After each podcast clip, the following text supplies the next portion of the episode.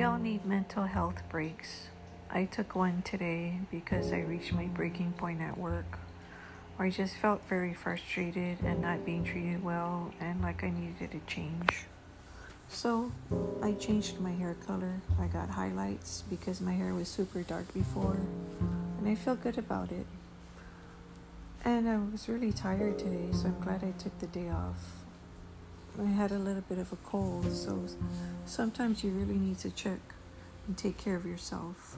Just like you check that check engine light that goes off in your car sometimes, telling you you need oil or you need to check something in your car. The same thing is just like our emotions or self care, self awareness.